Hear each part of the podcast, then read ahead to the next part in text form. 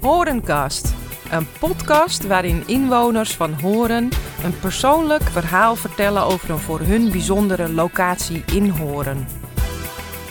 In deze aflevering Mark Sijm. Hij neemt ons mee naar de gedempte Appelhaven nummer zeven. Van daaruit wordt het een hele reis. Uiteindelijk komen we wel weer in Hoorn terecht. Welkom Mark. Hi. Hoi. Jij wilde heel graag iets vertellen over uh, het pand Genua. Ik heb uitgezocht dat dat Appelhaven nummer zeven is. Ja.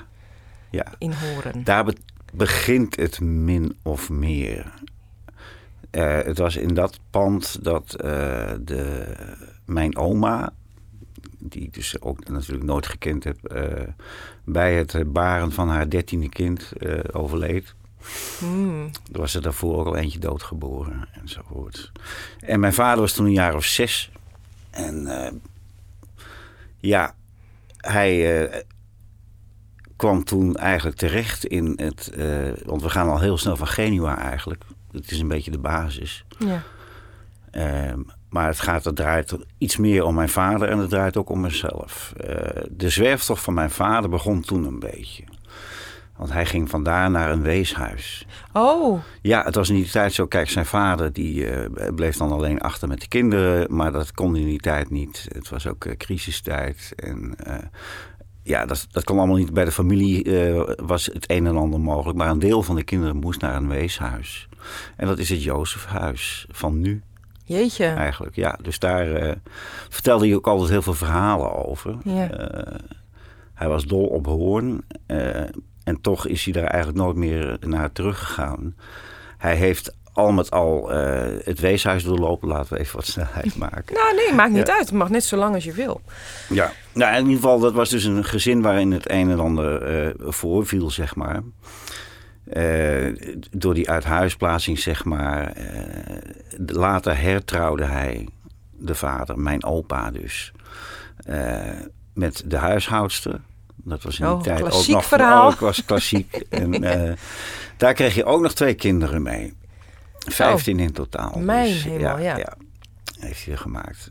Uh, nou, uiteindelijk was het een gezin met negen kinderen. Waar mijn vader uit kwam. Zo zei hij dat zelf altijd. De rest was dus al jong overleden. Ja. Uh, hij was een, een slim jongetje en hij kon goed leren. Uh, en hij sloeg zich door dat weeshuis heen met alle anekdotes. Uh, Hij ging uh, daarna wel weer een tijdje terug in huis, maar het is eigenlijk nooit meer goed gekomen. En iedereen was eigenlijk blij dat hij, uh, hij had wat MULO gedaan. En daarna ging hij naar het seminarie. Want hij dacht, oh ja. nou, dat is een manier om een mooie opleiding te krijgen. En ik wil wel missionaris worden. En uh, ja, dat geloof en dat priester worden, ja, dat zien we dan later wel. Hm. En hij kon uit huis. Hij kon gewoon, uh, want dan was je intern. En, uh, nou ja, de, de oorlog brak uit uiteindelijk. Uh, en t, toen hij op het seminarie nog zat, uh, toen werd het uh, gebouw gevorderd. En toen begon zijn uh, uh, volgende station. En dat was de omgeving Eindhoven, uh, Tilburg. Want daar werd dat seminarie dan als het ware weer herplaatst. Dus in een klooster kwamen ze dan terecht, totdat de Duitsers dat weer vorderden. En dan, nou, die man zat ook vol anekdotes daarover. En uiteindelijk kwam hij wel weer in Hoorn terug en moesten ze af en toe de velden inlopen. Want hij was toen al op de leeftijd dat je door de Duitsers dan op, eh, meegenomen kon worden. Maar ja, dat ging dan allemaal wel. En na de oorlog eh, besloot hij hier uh, weer toch in uh, Hoorn te proberen iets op te bouwen. En toen moest hij ineens naar Indië als dienstplichtige. Daar heeft hij in, uiteindelijk heeft hij daar een jaar of twee gezeten. En toen kwam hij terug. Uh, ik moet er nog bij vertellen dat het seminarie en die, dat priester, dat is dus niks geworden. Uh, uiteindelijk uh, besloot hij vlak voordat het uh, dan echt erop aankwam dan toch maar te vertrekken. Uh, en de reden vooral was ook dat hij uh, nou ja, niet echt in aanraking kwam, maar wel dat er op zijn seminarie wel eens wat gebeurde. En daardoor had hij besloten dat priesters, uh, priester worden, dat, uh, dat je alles voor God moest doen. Nee, als, dat, als daar dat soort dingen bij hoorden, dan... Uh, dat soort dingen, dan refereer je aan? Ja, misbruik. Uh, maar daar werd niet over gepraat. Dat heb ik allemaal uit hele kleine aanwijzingjes moeten halen eigenlijk. Ja, ja. Ja, ja. Okay. Maar goed, toen Indië, een hele andere kijk.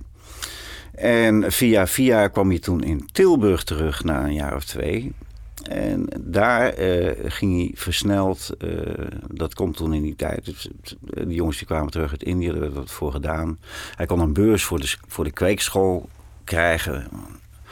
En dan, uh, dan kon je onderwijzer worden, zestien maanden of zo. Uh, spoedcursus, want die waren nodig. Ja. En toen belandde hij in Helenaveen. En Helenaveen ligt vlak bij de Peel.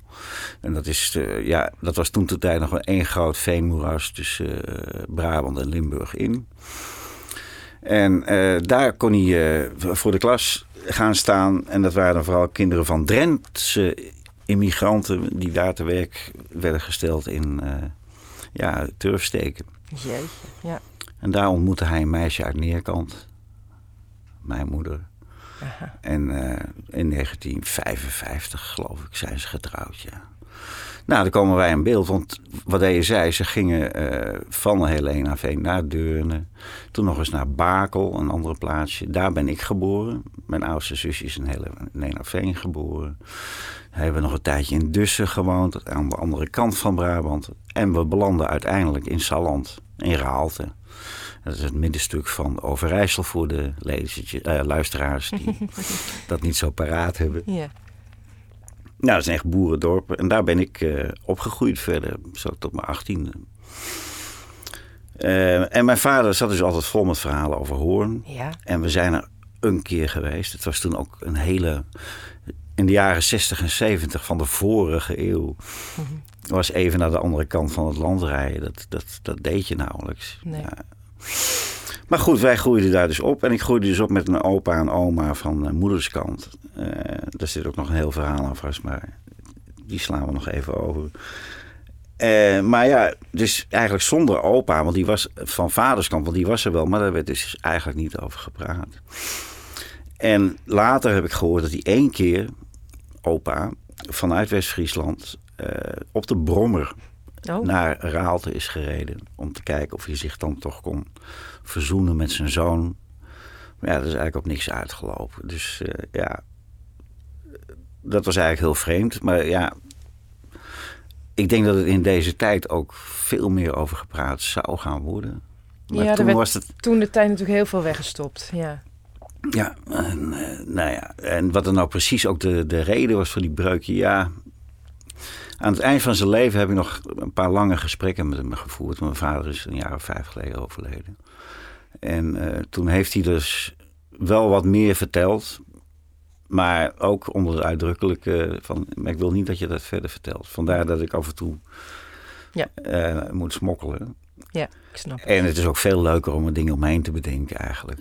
Ja, dat, dat is het, vaak het zo. Komt toch ongeveer op hetzelfde uit. Hier in Hoorn namelijk. Want wat... Even kijken hoor, ja. Ja, want jij, kwam in, jij, jij bent in Raalte uiteindelijk ja, terechtgekomen. Ja. En hoe kom je dan weer in Hoorn terug? Ja, nou, ik ging... Uh, ik zat in Zwolle op school. Uh, en daar was ik ook eigenlijk liever al dan in Raalte. Daar heb ik eigenlijk nooit zo kunnen aarden. Ik heb er vanaf mijn vierde gewoond. Maar ja, het komt ook doordat ik met een zachte G... Omdat ik in Brabant was geboren. Ik had die zachte G al. En uh, die heb ik nou nauwelijks meer. Nee. Maar die... Dat was toen nog wat uh, prominenter. En dan moesten die kinderen meteen enorm om lachen. En ja, dus ik weet niet. Het was ook een beetje... Mijn vader werd daar uh, leraar op de huisartsschool. En dan zat je in zo'n dorp. Dan was hij ook gelijk een soort andere kasten nog. Dat, dat, dat bestond daar in de jaren vijftig nog wel een beetje. Mm. En, uh, en wij waren de Sijmpies. We hadden een groot gezin, ook zes kinderen. En uh, ja... We waren altijd toch nog net een beetje vreemd. We waren niet, niet eigen. Wat je in Hoorn hebt als je geen Hoornees bent. Zeg maar, hè? Dan hoor je er ook nooit echt bij. Ja, het is ook overdreven hoor. Maar goed, uh, uiteindelijk ben ik in Groningen gaan studeren. Uh, op mijn, uh, ja, was ik achttien. En, uh, daar heb ik ook met veel plezier gezeten. En uh, gewoond ook een tijdje. En toen, uh, ja, eigenlijk uh, omdat ik een baan kon krijgen, vertrok ik uh, naar Wormerveer. Want daar zou ik dan uh, gaan werken bij mijn uh, beoogde schoonvader, zeg maar. Uh, en dan zou mijn vriendin nakomen, die ik toen had. En uh, dan zouden wij in, ons in Wormerveer gaan vestigen. Ik, ik heb altijd zoiets gehad van, joh, laat maar eens kijken. En het was uh, jaren tachtig, nou ja, het, het was uh, een crisistijd ook. En uh, ik, ik ging, ja, je kon uitzendbaantjes krijgen, dat was het wel zo ongeveer. Ja. Een beetje in de horeca gewerkt. En ik dacht, nou ja, hè, en dit was een nette, nette betrekking op een makelaarskantoor. Ik dacht, nou ja, laten we, maar, laten we maar kijken. Want ik had mijn studie nooit afgemaakt eigenlijk. Dat, uh, dat Nederlands, daar had ik toen nog eigenlijk ook helemaal... Dat was mijn richting nog niet zo. Ik was veel meer met andere dingen bezig. Ja. Vandaar dat die studie ook eigenlijk nooit uh, echt aansloeg. Uh, nou, Wormerveer, uh, na een paar jaar uh, bleek dat uh, mijn uh, beoogde vrouw toch maar niet kwam. Die bleef in Groningen. Dus ja. uh, toen kreeg ik een nieuwe vriendin en die wilde naar Amsterdam. Dus dat heb ik gedaan. Want ik wilde wel naar Amsterdam. En... en toen zat ik ook wat beter in, in mijn vel en in de banen inmiddels. En, uh, nou ja, dat, uh, dus eigenlijk een, een jaar of acht eigenlijk in, in Amsterdam gewoond. Die verkering raakte ook weer uit. Maar ik ontmoette natuurlijk wel weer iemand anders. En dit was Monique. Mm. En Monique die, uh, die kwam uit Hoorn. En die woonde een tijdje in Amsterdam. En we hebben ook nog een hele tijd samen gewoond in Amsterdam. Maar toen wilde ze terug naar Hoorn. Nou, vanwege alle verhalen van mijn vader, vanwege ook het feit... Dan kon ik eindelijk, wist ik al, dat ik dan mijn achternaam niet meer overal hoefde te, te spellen. Want ja, dit is West-Friesland, daar wonen Sijms. In de rest van Nederland kom je ze niet of nauwelijks tegen. Nee. Het, zijn, uh, het is ook opmerkelijk van mijn vader eigenlijk. Dat hij, want hij is dus altijd in Raalte gebleven. Hm. Uh, en hij kwam hier, zeker toen ik hier eenmaal woonde... wel vaak, uh, zo vaak mogelijk op bezoek. Maar ja, hij bleef toch uh, altijd daar. Mijn moeder wilde ook niet naar Hoorn. Hm. Hey, en toen jij... Uh, d- jij had al die verhalen gehoord over Hoorn... en je ging dus met Monique mee naar Hoorn. Ja. Wat, hoe vond je het? Ik vond het in het begin vond ik ze stug, man. Ik vond het best lastig. Ik was... Kijk... Van de andere kant, ja, in Amsterdam had, is het eigenlijk ook zo. Het is, is meer iets Noord-Hollands, denk ik. Uh, het is bijvoorbeeld, ik, ik kwam uit Groningen en daar, als je dan drie keer in dezelfde kroeg komt, dan zeggen ze hoi en dan, dan doe je mee met toepen, zeg ja. maar. En dat, dat moet je hier niet, niet direct zo verwachten. Dan moet je wat harder aan werken. Maar al met al, ik, ik heb het altijd een prachtig plaatsje gevonden, een prachtige stad. Uh, en... Uh, Ja, en, en ik heb ook wel altijd toch iets gevoeld van... nou ja, dit is toch... er liggen hier wortels. En dat komt ook natuurlijk door die verhalen... en ook doordat ik bijvoorbeeld mensen leerde kennen... die in het tegenwoordige Jozefhuis wonen. Ja, ook uh, bijzonder, hè? Ja, waar ja. mijn vader dus als al die toevalligheden... dat, is, ja. dat, maakt, dat, dat maakt het zo leuk eigenlijk. Ja. Uh, en andere, het pand Genua natuurlijk ook. Uh, en hij heeft ook nog gewoond aan de, vlakbij de haven. Kom, hoe heet die straat? De Italiaanse Zeedijk. Ja, ja dat krijgt dan allemaal toch een soort extra... Uh, en ja, we wandelden dan wel eens rond. Ook wel een keer met de hele familie. En hij was ook zelfs lid van Oudhoorn, mijn vader. Op afstand dus. Oh. Ja, ja. ja dat soort dingen. Dus ja, dan, dan gaat zo'n stad ook iets meer leven. En ja, al gauw raakte ik ook een beetje meer... Ja, via ook de muziek en uh, het werk... Kom je, kom je gewoon uiteindelijk toch ook wel in een kringetje terecht. En dan, uh, ja, dan wordt het er wel leuker op. Dan is het goed te doen. Ja, nou vind ik het goed te doen, ja. Nou, en toen uh, ontmoette ik Helen. Want uh, met Monique was het inmiddels afgelopen. En... Uh, Toen gingen wij na een paar jaar wonen aan de Drieboomlaan. Ja. En al gauw ontdekte ik aan het eind van die Drieboomlaan... want eigenlijk kende ik deze kant van Hoorn helemaal niet zo. Uh, dat is ook wel schandalig na een jaar of tien. Of, ik denk dat ik al een jaar of tien in Hoorn woonde voor ik het ontdekte. Want dat was het kerkhofje aan het eind van de Drieboomlaan. Ja. En dat gaat eigenlijk dan... misschien toch de grootste rol spelen. Want dat is eigenlijk ook het grootste toeval, vond ik. Want ik liep daar af en toe naartoe, want dat vond ik een heel mooi plekje. Ja. En het is een hele rustig... Uh, nou, het heeft iets. Er staan prachtige platanen. Uh, en de vierde of vijfde keer denk ik dat ik uh, daar zo eens rondliep... en uh, zat op een bankje. Viel mijn oog op een grafsteen, want dat staan natuurlijk een heleboel. En ik zie daar liggen Johannes Sijm. Ik denk, nou ja, Sijm is hier inderdaad niet... Ik had er wel meer Sijms gevonden... En ik heb ook een groot boek met alle Sijms daarin. Een oud-oom van mij heeft het eens een keer de hele stamboom... Uh, vanaf zestien vijfendertig, geloof ik. Zo, er is ja. maar één familie Sijm in heel Nederland. Ja. Hm.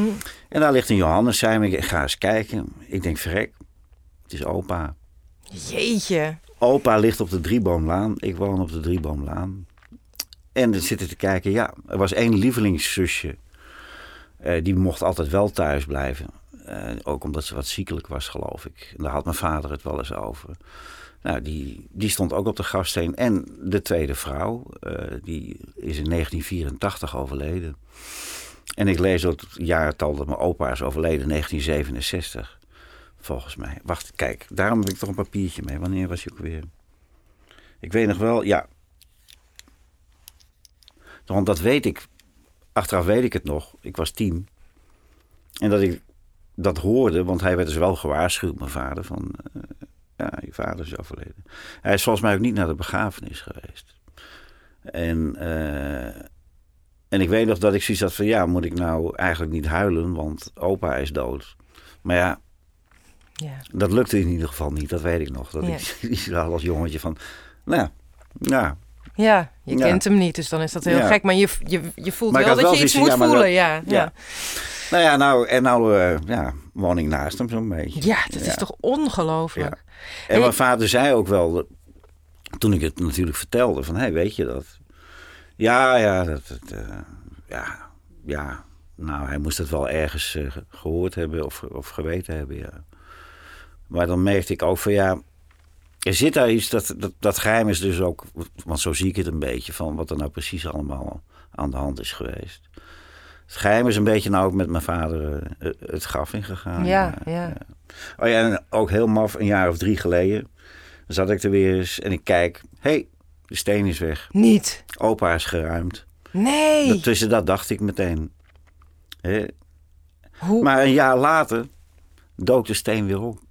Helemaal gerestaureerd, opgekalevaard, helemaal netjes gemaakt weer. Want het was een beetje...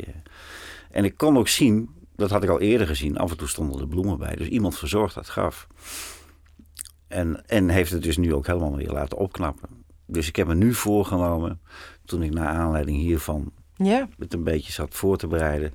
Ik moet toch eens contact op gaan nemen met die Sijms. Dat is misschien uh, familie van uh, de tweede vrouw. Ja. En uh, toch eens kijken van uh, of ik er nog iets... Uh, meer te weten kan komen, misschien ja, ook wel. wel en misschien zijn. Ook om eens in contact te liggen. Want ja, ik kom nu wel eens een Sijm tegen. Heel veel Sijms hebben datzelfde grote boek. Dus dan zitten we altijd even van... oké, okay, jij bent generatie ja. negen. Ik, ik ben geloof ik tien. Uh, eh. Jij bent F zevenentwintig en hij is E drieëndertig. Dat, uh... Oh ja, grappig is dat. Maar ik vond het heel opmerkelijk vooral om... Uh, ja, dat het doel... Ook door al die zwerftochten door heel Nederland. Ja. En dat, dat je dan uiteindelijk op zo'n centraal punt eigenlijk terechtkomt. Ja, heel dus, mooi. Ja. ja. Ik ben eigenlijk ook echt heel benieuwd of je nog contact kunt krijgen met die tak van de familie. Ja. En, uh...